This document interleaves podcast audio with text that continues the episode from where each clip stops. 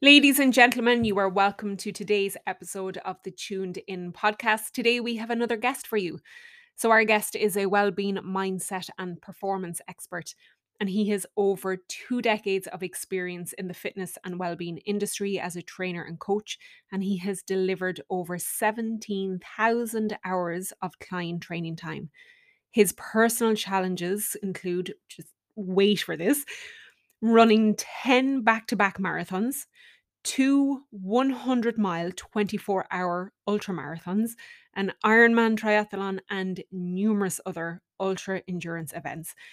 He combines his professional and personal experiences with his training in physical and psychological well being to coach, present, and share knowledge through the work that he does.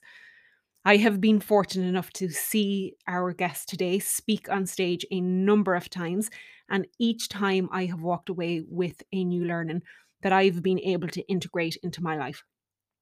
Values being one of those learnings. And for anyone that knows me and follows me on social media for quite some time, will know how much I adore values and living my life according to my values.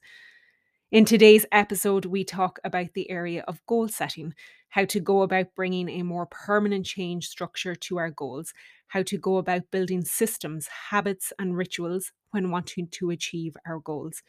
We talk about motivation and what exactly it is. We talk resilience. We talk values.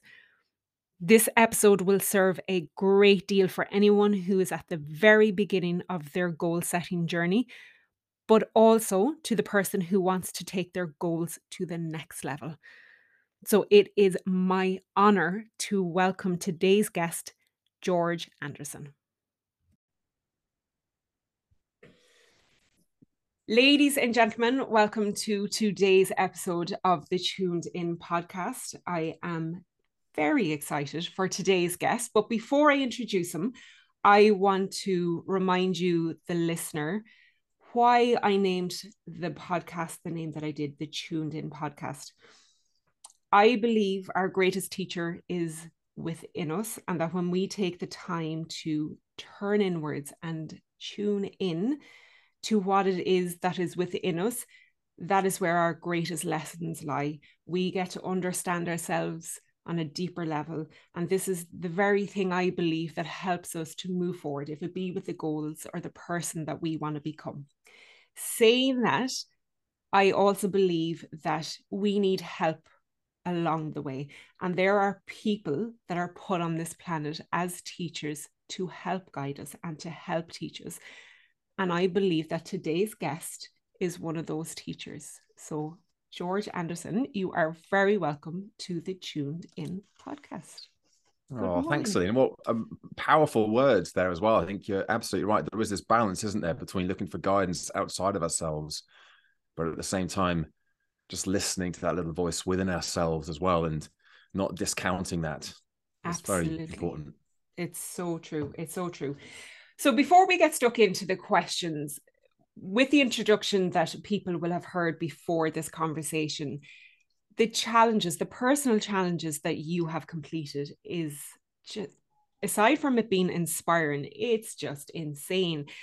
10 back to back marathons.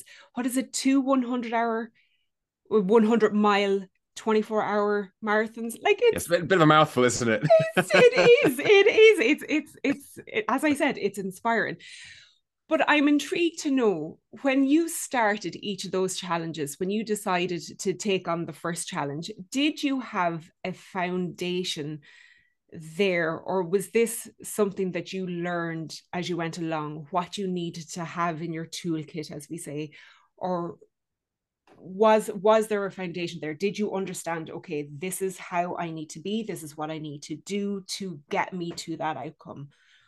What where did it all start you know, it's so funny you asked that. That that ten marathons in ten days was, oh, must have been close to eight years ago that I did that. And yet, right now, I'm I'm working on some uh, some writing and some uh, some speaking engagements that that are going to really open up this exact question that you just asked. So funny that you asked that about how did it begin and and what were essentially what were the steps and did I already have it all planned out? And the answer is no, I didn't. And I, for I, I suppose, for a long time, I was always in awe of and inspired by many people who I have in in my life, who, who I'm happy to count as friends, who have done some incredible feats of endurance that make running 100 miles in 24 hours look like a, a warm up, frankly. and not that this uh, this isn't about comparisons or, or or anything, but I had always seen those individuals and the achievements that they'd uh, accomplished, and and it was almost they were they were they were different kinds of people. There was something about them they'd been bestowed with these magical qualities, and there was almost like there was this divide between me and other normal people and and them these superhumans and and then somebody had just asked me this question when i was telling them about uh, another idea i had had and i was telling about all these amazing things that my friends had done and they just asked me the question why don't why don't you do something like that and it really just stopped me and and made me ask myself that question not just in that situation but but in other areas as well like why not me and actually if, there's a jim rohn a series of Jim Rohn questions. He, he asks, you know, why, why not, why not you, why not now? And that question of why not you, or in this case, why not me? It just made me think, well, yeah, well, I didn't really have an answer. Why not me? Why, why couldn't I? Why shouldn't I go and attempt something like that? So I, I guess the answer to the question, I didn't really know what I was doing, but I surrounded myself with people who did. Um, our mutual friend Jerry Duffy being one of them, he was a big inspiration and having previously done 32 marathons in 32 days, I figured he was pretty well qualified to help me uh, guide me along the way. So he he did just that. He really mentored me through that process and and helped me with the physical and the mental elements of it. And uh, I just even going into it knew that there were so many questions that I had to answer there, and then I didn't have all of the answers. But that was the part of do that was the point of doing it. I figured I'd be okay for doing the first three marathons, but after that point there, it could have gone any direction. so I was lucky that I managed to get through to the end, or maybe not just lucky, but I was thankful that I got to the end and did all 10. But I think sometimes you've got to go into these things and just be prepared to fail, not want to fail, but be prepared to fail. I know that actually, even that, that's an outcome in and of itself, and, and that's okay as well. Mm-hmm. What was your biggest learnings? Have you a mutual learn from each of those events that you've done, or is there yeah. one that stood out the most? yeah, I think I have got I have got learnings from each of them. I, I think the whole point of doing anything like that, it's it is pointless, right? Running around in circles for an entire day, which is essentially what a 24 hour ultra marathon is. um, it's completely pointless until you look at what are you getting out of it yourself. And again, another wonderful Jim Rohn quote, one of my favorites is he says, Don't set a goal for what you will achieve, but rather for what it will make of you in order to achieve it. And when you really strip that back, it's like, well, what's the point in achieving anything if you don't learn something about yourself along the way? If you don't grow as a person, what's the point of a challenge if it doesn't change you? And certainly with the 10 and 10, I learned a lot about my own uh, the the shift I went from that's a thing that other people do to hey, this is something that I could do uh, myself if I wanted. That was one of the big shifts, but but probably one of my my favorites and most uh, sort of fundamental shifts I had was when I was doing the first 24 hour ultra. And you go around this five mile loop. And my goal was to do it 20 times, 100 miles. And it was about four o'clock in the morning, 65 miles into this run, 35 miles to go. And I was sitting down in this chair for a little rest because I was a bit tired by that point. and I was sitting down and I was quitting slowly. Uh, every moment I was sitting in this chair, I was getting less and less likely that I was going to get back up again. And I was really overwhelming myself with this idea that I had to go and run another 35 miles. Still a long way, even though I'd just done 65. And the big shift for me was to realize that I didn't have to go and run 35 miles. I just had to get out of the chair. Because I knew that if I got out of that chair, then I'd probably end up getting out of the athlete station. And if I got out of the athlete station, I'd get up the first hill, get up the first hill, I'll do the first mile, do the first mile. I'll probably come back and I'll run another lap. And just telling myself, all you got to do is get out of the chair, George. That was all I had to do. It, all of a sudden, it became much more manageable. And I think that's, I guess it's the equivalent of how do you eat an elephant one bite at a time, isn't it? But it's really helped me in so many other areas of my life as well, where I felt overwhelmed and there's just been so many unknowns I was like, well, what's the next thing that I can do? How can I get out of the chair and just start? And because when you start, you make a little bit of progress, and then your perspective shifts. And then you start building that belief, you start building that momentum. And and then hey presto, all of a sudden you've achieved what you didn't think you'd be able to achieve when you were sitting there feeling all sorry for yourself and overwhelmed. It's amazing. It's amazing. So what approach do you have when you're working with clients that they have a goal, they have an outcome that they want to achieve? do you get them to see it from an outcome point of view or is it about the person the identity because i know goals can be viewed and this is where i even find it confusing should i be leaning towards the outcome that i want to get or is it more about becoming a person an identity the the person that you want to become what way do you start it off with a client yeah i think it is both actually celine you can't just say well look you have to become a really strong person uh, or you have to you know, develop more of these characteristics. I think there is something very powerful about an outcome as well, and I don't think there's anything wrong with being driven by uh, how you want other people to see you as well. For example, whether it's running ultra marathons or losing weight or getting a promotion or having a certain level of income, all of those things, they're all external, but there's going to be some internal stuff in there as well going on. So I think finding the balance between the two, and certainly a, a, starting point when I'm talking to my clients about their goals, is to is to really understand the getting the clarity on what the goal, what success looks like, what it feels like, how they'll know when they when they get there, and how they'll know when they're making progress towards it as well. But but equally, yes, it is to to know about well, what's how are you going to have to change? Like, why haven't you achieved that before if you've tried it and you failed or you've tried it and you've come up against setbacks or adversity why didn't you push through that and i think exploring our weaknesses exploring our tendencies to self-sabotage or to undercut our own best intentions rather than just saying to myself well this time is different this time i'm motivated it's not going to happen this time we we know that that's not true because most of us have undone ourselves several times in a row, and that that can be frustrating as well. So. Um, I remember one of the first conversations actually we had was about your uh, chocolate. Yeah, uh, do you remember that? Like way back yes, in one of the early momentums, way, way and you back. came to me. Uh, you you said that you you started the change chain with chocolate, like Amazing. logging each day that you didn't have chocolate, and and then you just had this great long snake of a, a change. Uh, but you'd obviously gone through right today. I'm not going to eat any chocolate, or this week I'm not going to eat, and and had reneged on that. I think that's such a common thing. And so when it comes to goals, it's not enough just having a strong enough reason why I wanted to do this. Uh, we we need to get this balance between this is important for me, but also here's an outcome, and this is why it makes sense, and this is also then going to lead to that as well.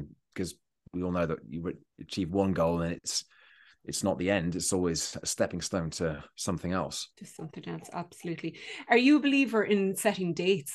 this is just know in the moment this question setting dates for a goal that if you have an outcome or should it be a case of leaving the date open that again let's say for instance i come to you and say george do you know what i'm thinking about achieving 10 back-to-back marathons i haven't set if it is a case i want to do it this year or if it's in the next three years what's your hmm. opinion on that yeah, it's a great question because it's so uh, divisive, I think, as well, isn't it? You'll have those people who fall into the every goal has to be smart, has to be mm. specific, measurable, achievable, realistic, and time bound. So you have to have that deadline. A goal without a deadline is just a dream, right? We know this.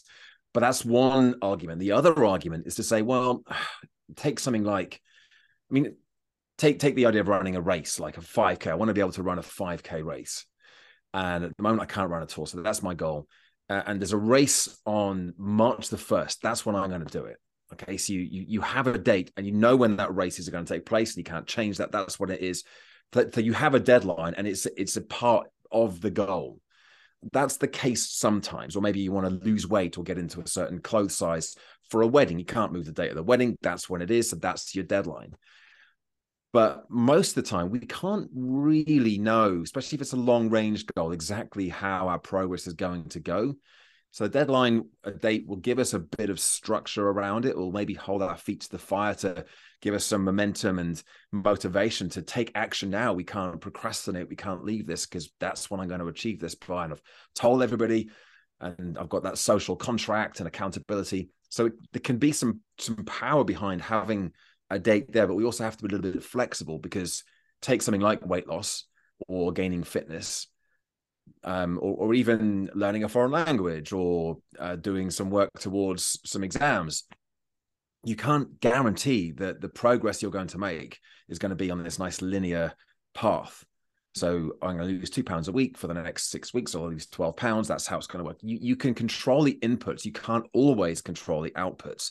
And really what you're doing is you're making a best guess as to how you're going to get on with that.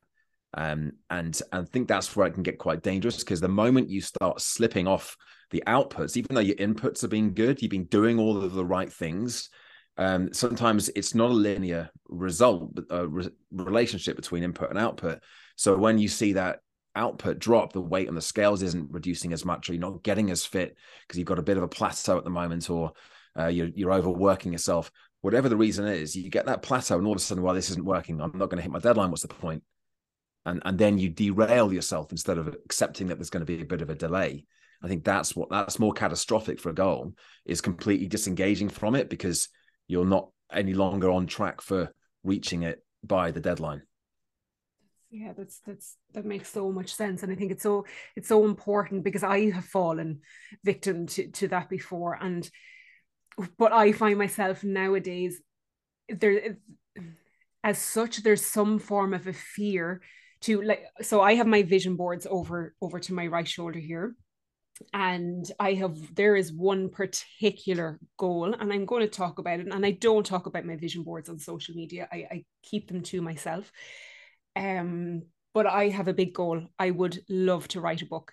It is within me. I will do it someday. And in the past, I have put not necessarily a date to it, but this year I will start the process. But I have decided to park aside setting a date on it because whatever happens in that year or other goals have come into place or just work has veered off this direction or if it be my personal life something has has taken place in front of it so i've decided to take the date away it's still on my vision board it is a dream that will come true i can say that with 100% guarantee but for me i think it, it was one of those goals that i've decided to take that deadline out of it. Um, and I think it has worked for me. And it's not to say that I do that with all my goals. I have goals that I want to achieve for this year. They have, you know, they've been given a deadline. But it's just it's interesting because I do think people mm. do fall victim to it from time to time. And writing a book is a great example, right? Because we don't know how long it's going to take. Yeah. Like you could write the first ninety percent in in a month, in two months, mm-hmm. and that last ten percent, and the editing and the publishing and all the rest of it, that could take another three months mm-hmm. to do. So it's it's very difficult, especially when it's your first book, to know how long it's going to take. And people will advise you, and you can get some guidance on that, but when you have that deadline and it's absolutely immovable, then you it can end up you can become a slave to it rather than it yes. serving you. And if the, writing a book is going to serve you because it's going to allow you to get your message out there, then that's what it should do. It shouldn't enslave you. Um, I think setting a date for the thing, the things that you need to do, that's that's where the power is and and of course the two things link into each other right so if let's say you decided well i want to write a book um, and it doesn't matter when I do it. Kind of clearly, you probably would like to write a book in the sooner rather than later. So we're not talking 10, 20 years down the line, but you might say, well, okay, I need to, um, I want to do my outline. I'm going to book in some time this Friday to write the outline of the book. I'm going to spend two hours and that's it. So if that's what I'm going to do, and then there's the deadline. By the end of this week, I will have the deadline, the uh, outline of the book written. And so we can create these deadlines and these timestamps for the actions that we're going to take rather than the outcomes that we're hoping is eventually going to be on the other end of those out those inputs. And I think there's real again feet to the fire. There's there's motivation when it comes to doing that because it's like well that's when i'm going to do it and you you block it into your diary. Um but there isn't the same pressure of you're kind of crossing your fingers and hoping that things you're doing are going to get you to where you need to be by a certain date that you just essentially just made up out of thin air um, because you don't know all the all, all, the the ins and outs of writing a book at this stage. You have voiced motivation uh, a few times, so let us go there. What is motivation? What is it not? In your uh, opinion? It, so motivation is a biological state actually. It's not just the psychological state where you feel motivated. Well i mean you do feel motivated but it's it's more of a sort of the chemical reactions inside your brain and body that are going off that are giving you this this sensation of feeling motivated and driven towards something. Uh, there's a lot being written and spoken about the, the molecule dopamine at the moment, which is a molecule that I've been fascinated by, and and it's certainly its links into motivation recently. Um, and when you feel motivated, usually that's because you've got an increase in this background level of dopamine that's been released into your brain. And when you have that, you get put on the pathway, on the track for going after the thing that's important to you. Uh, and that might be writing a book. You feel very motivated to go and sit down and do that book outline for two hours. It might feel that you, you wake up in the morning and you spring out of bed because you're motivated to go to the gym, or you're motivated to cook a healthy dinner, or you're motivated to go to the meeting that you can do some networking at that's going to have some career progression potential. So we can be motivated and feel motivated to do those things, but we can also feel motivated to sit down and scroll through social media endlessly and aimlessly we can feel motivated to eat the chocolate when you know sit on the couch have a glass of wine and and do nothing for the evening instead of doing the things that we said we were going to do. We can feel motivated to do the quote unquote wrong things according to the goals that we've laid out and the things we've said we were going to do. So motivation doesn't really care what the thing is. It will drive us whichever direction we essentially we, we, we set our sights on I think the challenge that a lot of people have is they'll say, "Well, I just don't, don't, have the motivation," and that's not true. Usually, it's that we don't have the motivation to do the things that we want to do. And I don't know that many people who do genuinely spring out of bed in the morning and are really so excited about going to the gym. Like first thing in the morning, when you're usually still pretty tired, uh, low energy because we're still transitioning from sleep to wake, and and then full speed ahead down at the gym or a class um, so it's not just about motivation. I think if we relied on motivation to do what we need to do, then we'd probably be in trouble, right? Because it's fickle. We don't always have that same level that's going to put us on that that that track, that pathway, and that's where systems and routines and habits come in because then it becomes more of an automatic and that's just what you do. Even if you don't want to do it you're still getting up and you're going to do that thing go to the gym sit down do the two hours of writing your book outline going to the networking meeting even though you perhaps wouldn't would rather sit at home with the chocolate and a glass of wine and the night on the couch. So motivation can help us but we don't want to rely on it to to to be the thing that drives us to take all of the actions that we need to take to achieve those goals for anyone that is listening to this episode today, how do they go about building a system? They have, again, if it be a particular goal that they are trying to achieve, or it's a, a person that they want to become, where do they start? Well, usually it boils down to being really clear on what the behaviors are. So if you, for example, you decide you wake up one morning and you you've set this goal of uh, let's say losing weight, right? That's an, an industry, an area that you and I are both very familiar with, having worked in it, and uh, we know that a lot of people listening to this will probably have that at some point will be on their goal, or they'll know somebody else. So let's just use that as an example. You wake up in the morning and you decide, okay, today I'm going to eat more healthily, right? That I feel motivated to eat healthily because I want to achieve this goal and it's something that's important to me. But eating healthily is just so vague. It's not a it's not a thing. You can't just eat healthily. You, there are things that you do that will be examples of you eating healthily. I think that's where a lot of people maybe fall down. It's not being super clear enough as to exactly what they're going to do and when they're going to do it as well. So, for example, you might decide, well, as a part of this new regime or this new approach to life that I'm going to have, a new approach to nutrition, I'm going to have uh, a bowl of soaked oats for breakfast. I'm going to get up and within probably an hour after I've woken up, I'm going to have this bowl of soaked oats. You know exactly how much you're going to have, you know what you're going to add to it, uh, you know how to make it, and you're going to visualize yourself doing it. And that's the thing, and you can do that. Now that that's that's what I start my day with. Not to say that that's what everyone should, but that would be an example. And then you might say, well, at um, at lunchtime, I'm going to have I, the pre-prepared um, kind of roasted vegetables or salad or tofu, whatever it might be that you decided you're going to eat for lunch. and you're going to take that with you into the office and you're going to have that. So again, you've been very specific and explicit about what you're going to have. When you have the vagueness of I'm just going to get healthy or eat healthily, it's it's not enough for the brain to really hook onto. And so you find yourself defaulting to what you have already always done. Yes. And your brain knows how to do that. It knows that you're going to get, unfortunately, sugar and um, high fatty, high sugar, high salt foods. They will give us this little kick up in dopamine as well.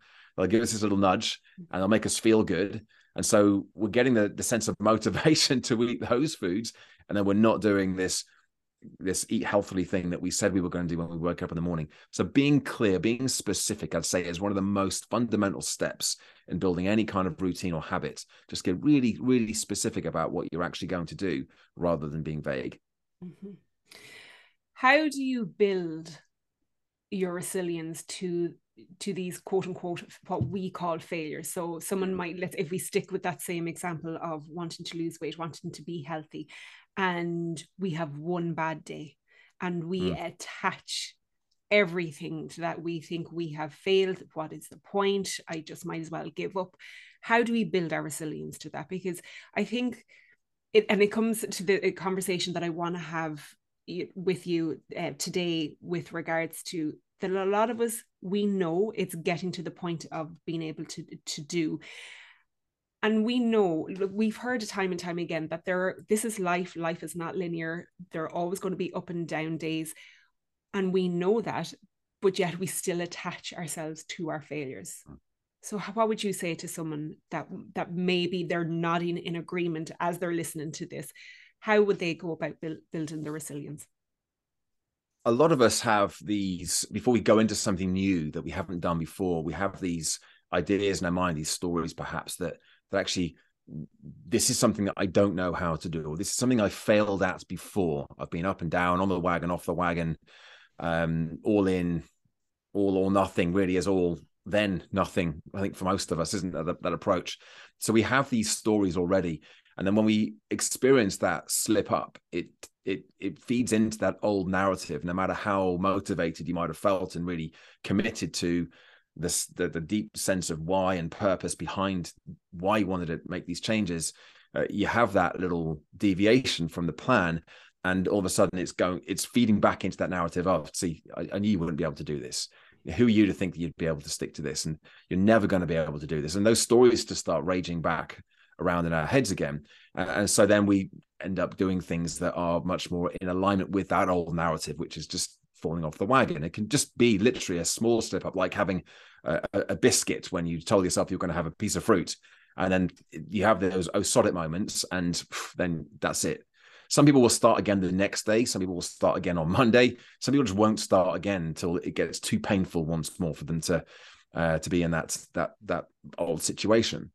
So it, goes into something I know you speak a lot about, which is around self compassion and self love, and and really just giving yourself a bit of a break. And we all know the old adage, progress, not perfection, but but it really does make a difference if you if you yes fall down less. Sure, we want to make fewer mistakes. We want to be more. We want to stick to the program, the plan more rigorously if we can. But but beyond just falling down less, we want to be able to get up faster and minimize the amount of time that we're spending essentially offline, off plan, be, by just allowing ourselves that humanness of, of of deviating. I think, well, it's okay. In the bigger picture, it's okay. It's a biscuit. It's not the end of the world. Even if it's a packet of biscuits, it's still fine. You just get back on track. Because if you think about take nutrition as a as a as a the case in point here, I think all of us have had that experience of eating something that's high in sugar or very stodgy or um, kind of big and not the kind of food that we'd regard as being healthy. And it's not just the maybe the shame or the guilt that goes with it. It's also just that general lethargy and ugh, low motivation low feelings of energy and drive that comes off the back of that. Now that's not great for your performance.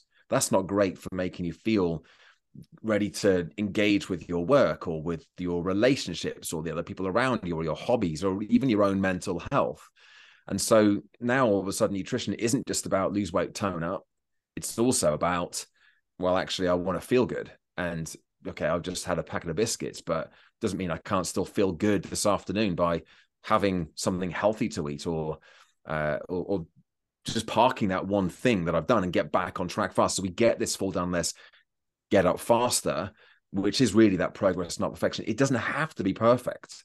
It doesn't have to be all, then nothing. This horrible yo-yo cycle of of, of all or nothing. We can make more consistent, um, more fulfilling progress if we just keep our eye on the, the real goal, which is to, in nutrition's case, to give us the energy that we need to go through our day to day feeling feeling like we're able to, uh, to to do what we need to do. What's your what's your own go um go to? I'm going to say mindset hacks or mindset tools that you have that you use on a daily basis. Is there anything that you that you as I said you yourself use, but that you would be recommending to your clients that you feel is a must? Yeah, so I'm I'm very, I guess, tuned in now over years of doing this to my own self talk. And I think we all have, well, I know we all have self talk, right? We all say things to ourselves, and some of it's really encouraging, but not all of it. Funnily enough, sometimes we can be quite mean and horrible to ourselves. I love it when people say, Oh, well, would you speak to your best friend like that? And I think to myself, well, I wouldn't say it out loud, but I might think it. so, you know, we we we we can't get away from the fact that we have this this narrative, we have these things that we say to ourselves inside of our own heads. Um, and one of the things that I'm really, really particular about is having what I regard as a, zero tolerance policy uh, for bad language. so if I if I catch myself uh, doubting myself or if I catch myself saying anything that I got no real evidence to support, like I'm never going to be able to do this, or you know, he's such an idiot, or if I haven't got enough evidence to to really back up these claims that I'm making inside my head, then I just I, I don't berate myself for using that kind of language. I just I just move on, or I'll I'll try to replace it with something that's more not even more positive, more helpful more accurate. So I'm a big believer in accurate thinking, helpful thinking, rather than negative or unhelpful or um, inaccurate thinking, where we're just making things up, which is what we do a lot of the time. So it's a bit of a, a an umbrella mindset technique, if you will, or hack. But I think it's it's powerful that when we do find ways to tune into our own inner voice, and we have a little bit of self-compassion with ourselves as well for for whatever we say to recognize that we don't have to we don't have to believe it, but we don't even have to be saying those things. We can mm-hmm. just choose to say something different. And the more we work at that, the easier it becomes, not just to pick it up in the first place, but then to replace those things, to challenge, to change those things that we're saying, because those things that we're saying are like the tip of the iceberg. And beneath the surface of the water, we've got this bulk of the iceberg, which are all of our beliefs. So the things we're saying are really just giving us some insights into our beliefs. If you can change some of the things we're saying, then actually we start having some opportunities there to change the the beliefs that we have that are that are supporting that that, story. I voiced this to you when I had reached out to you with regards to asking you to be on the podcast that I I've had you on my list of people that I've wanted to interview for quite some time and I genuinely mean that and I had the topic of values in mind because uh, and again as I, i've said to you and i've said it in my introduction that i am the person that i am today because of my values. And i learned so much the year you spoke at momentum about values. Do you bring values into consideration when you're working with your one-to-one clients? Or can you just run through because i i because i felt when go back with this that originally the topic that I want to speak about was just values, but I felt that there was so much more to talk to you to you about today. But eh, going back to the question that I asked, do you bring values into um, when you're working with your one-to-one clients? What would you say to someone that is trying to set their values, but they just can't seem to to get them down on paper? What would you what would you voice to someone? Yeah, I absolutely do uh, work with values with my my one to one clients because it's the foundation and of of everything. I think, and if you think about companies, and most companies will have a mm-hmm. very clear set of values, and you know whether or not they actually live by those values is another matter. But they'll at least have written them out, and they'll have them somewhere either buried on their website or emblazoned on the walls of their headquarters. But when it comes to ourselves, we, we perhaps don't have those values stated explicitly. We have the values. I think we all have values. Mm. And I'd like to think that most of us have, say, honesty and integrity as values. That's what allows us to have society is, is where it functions more or less. But we all have those other core values that are just really important. And I think when you can start to uncover what they are, then it makes it easier for you to filter uh, other decisions through. So, for example, somebody who's having challenges with their career. They're not really sure if they're in the right role, or they're having challenges with another individual, or a relationship, or whatever it might be, where the challenge lies. So they're looking to bring about some change in their lives, or even just understand with a bit more clarity and to make a decision. I think when when you know what your values are, it makes those things a lot easier because you just it's like a filter. You just run them through. And it answers your to your your other question, which was well, how do you start figuring out what they are? I think a good starting point is to identify those moments where you feel like you're really either angry with something or frustrated with something or somebody does something to you or around you and it really gets your back up and you just feel this really a strong intense emotional reaction to it. That's usually an indication that there's a value that's being transgressed and and that's usually a good place to start exploring. It's I, I always start with an, almost a negative when it comes to values work, finding out, well, how do you know when you're not living your value? Uh, how does it feel? What, what are some of the things you're doing? What, what are you saying to yourself or saying to other people when you're not living these values? Uh, and that's often easier for people to figure out than it is to say, well, what are you doing when you're living your value of whether it's passion or freedom or family or love or kindness or fun, whatever the value is because we tend to notice those strong visceral emotional reactions in the absence of a value or a transgression of a value than we do when we're just yeah we're doing okay. I'm, I'm living in alignment with my values. That's less that's less obvious for uh, for a lot of us. That's fascinating. I loved how you use that word filter that it's like mm. your choices it go, goes through that filter your values. It's very very interesting.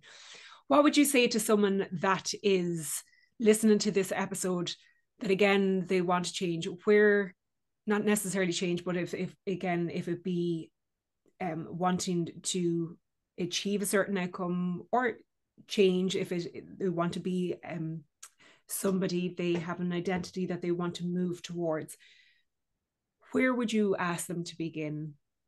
What exactly would you map out with map out with them uh, for them at the very at the very beginning again, I think it comes down to being really specific, not just with the kind of person that they want to be, like values and strengths and characteristics. They're all quite nebulous until you start blocking them into, well, how would I, as an individual external to you, how would I observe you doing more of that? Like, let's say you want to be more patient. Mm-hmm. That's because that that might be something that people have found that the patience has really been tested, especially over the last few years and so, you know, I just feel like I really need to be more patient or I need to be more kind. Well, how would I be able to see that you're doing that? What are some of the things that you'll be doing? What are the behaviors that you'll be engaging in? And and normally eh, that's a real conversation, not conversation stopper, but it kind of stops you in the tracks. Like, oh, I don't know, I haven't really thought about that. But when you do think about that, when you do think about what those behaviors would be, then now all of a sudden you've got some very specific things. Because it's not just one thing, it'll be lots of things in lots of different scenarios, whether it's with your kids or with your partner or eh, with with somebody who's maybe a little bit difficult at work.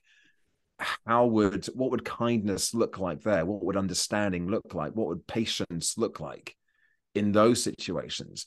What does I, want to be a more attentive father? What does that look like? Well, it means for me, it means putting my phone away when my kids are around me, or it means paying attention to them when they're speaking to me and not being distracted by the book that I'm reading, or or ask them to wait for a couple of minutes till I finish this, and then now now I'm all yours. Let's do something together. That's me being an attentive father. You could observe me doing that, but I could just go through every day saying, "Oh, wish I was more a more attentive father." And and not having those specific examples so being really clear on what it means to you to to be these things is the first thing and i think just one other thing that came to my mind as you were asking the question is getting around other people who you see embodying those characteristics so if you want to set a goal and a part of that goal is going to help you become more X, Y, or Z. Get around other people who are more X, Y, and Z already, and that's just how they are. It it rubs off on us. And I, I don't know who it was that said I don't even know if it's really kind of true, but with, with the average of the five people we spend most of our time with, maybe it's not five, maybe it's 10, maybe it's just the two people, depending on intensity, depending on frequency of, of interactions. But I think we can all agree that if you're around other people who are resonating at this higher wavelength that you want to be resonating at as well, uh, with your characteristics, your strengths, your values, and your beliefs about what's possible as well, then getting around those people is going to help. It certainly isn't going to hinder you. It's going to help you. What stops a person from from being at that stage of knowing that they're nodding in agreement that they've heard this before, but yet they're not doing it? What where and I've I've heard this, I've heard this before. I remember in the past having a conversation with someone and they were talking about a workshop and they had voiced that they felt, you know, it was a great workshop, but you know, oh, they were like, well, it's nothing that I haven't heard before. But yet, as the person I was talking to, they were like, they're not doing it yet. You know, they're complaining that they're they haven't achieved X, Y, and Z. How do they move from the point of knowing to doing? Yeah bridging the gap between knowing and bridging, doing yes right? and this yes some, so, sometimes that's with just a specific task so getting up in the morning and drinking a glass of water i want to be more hydrated so therefore i will have that glass of water and then actually doing it setting the glass out the night before and making sure that it's there and that's the first thing that you do so there are some times where um, just being really clear on what it is you need to do is all you need to do and then you just build that mm-hmm. that neuromuscular pathway that that almost that mind muscle that this is the way you do it and then it becomes easier. The threshold for firing becomes lower and all of a sudden this is just what you do. That's fine for things like eating a piece of fruit at 10 o'clock in the morning or having a glass of water or going to the gym after work but it's sometimes it's harder when it comes to how we want to change um, ourselves. And um, you know there's a, a, tons of examples around that we've already talked about there but how do you say well i want that. How do i do that? Because i just haven't managed to get off the ground yet with it. And, sometimes it comes back to again exploring well first of all what what is the real driver behind that? What is that you're trying to change? You're really trying to change and why is that important? Who else is going to be impacted by that? And what, what are the consequences of staying where you are and continuing with the way that you are at the moment? Because actually sometimes Celine, the consequences they're not they're not dire enough to mm-hmm. to to really drive the change. And it's the, the thing would change it, it steps us into the unknown and out of the safety of what we do know. Uh, and even if that safety is not really a hundred percent what we want it's still sometimes far better than the unknown and what might be on the other side of that. So it, it can take a while. I think this is the other thing that that is worth worth bearing in mind for anybody who's been in that situation before. Sometimes it can take two or three passes of the same information for you to maybe more, four, five, six plus passes of the same information, maybe just presented in a slightly different way over a period of time, days, weeks, months, years, even before all of a sudden it's like, ah, oh, now I know what I have to do. Now I'm ready for it. Uh, I'm sure you've made changes in your life, Celine, where you've you you've meant to make changes, you've wanted to make changes, mm. uh, and you haven't, and then all of a sudden something clicks. Maybe something you saw at Momentum, or something you went, so you read somewhere else, or listened to another podcast. All of a sudden, oh, I never really thought of it that way. Yes, now I know what to. Same information, Absolutely. just presented in a slightly different way. I think sometimes we can put a lot of pressure on ourselves to feel like now I've I've been to that workshop, and now I should know how to be more resilient. I, I get this all. I try to call it out in the the workshops that I deliver when I'm working with corporate clients, if I'm talking about well-being or mental health, for example, I go in there, I say, look, just because you've been to this workshop, your employers and me, we're not expecting you now to, well, you've been on George's well-being workshop or stress optimization workshop. Well, you've got all the tools. What, what's the matter with you? You should be able to deal with this, this, this pressure now. And that, that's not the case. It's like getting these nudges and taking the pressure off yourself to feel like you've got to have it all figured out and all fixed. Um, and you know, I, I, do think there's still something quite powerful in what I spoke about earlier with the get out of the chair and whatever metaphor and analogy works best for you. But to be able to just, what's one small thing I can do to change? to bring about just a little bit of change, even if it's not perfect, even if it's not enough. But what can I do that's going to bring about a little bit of change that will just put me on that path that makes me start feeling like, okay, something's happening. There's a bit of a shift here, even if a, uh, there's a lot, a lot more time and work still to come. Fantastic. I personally believe that I will be listening back to this episode. There are so many pieces of nuggets there. George, thank you so much for for chatting to me today. I truly, truly appreciate it. Oh, thanks for having me, Celine.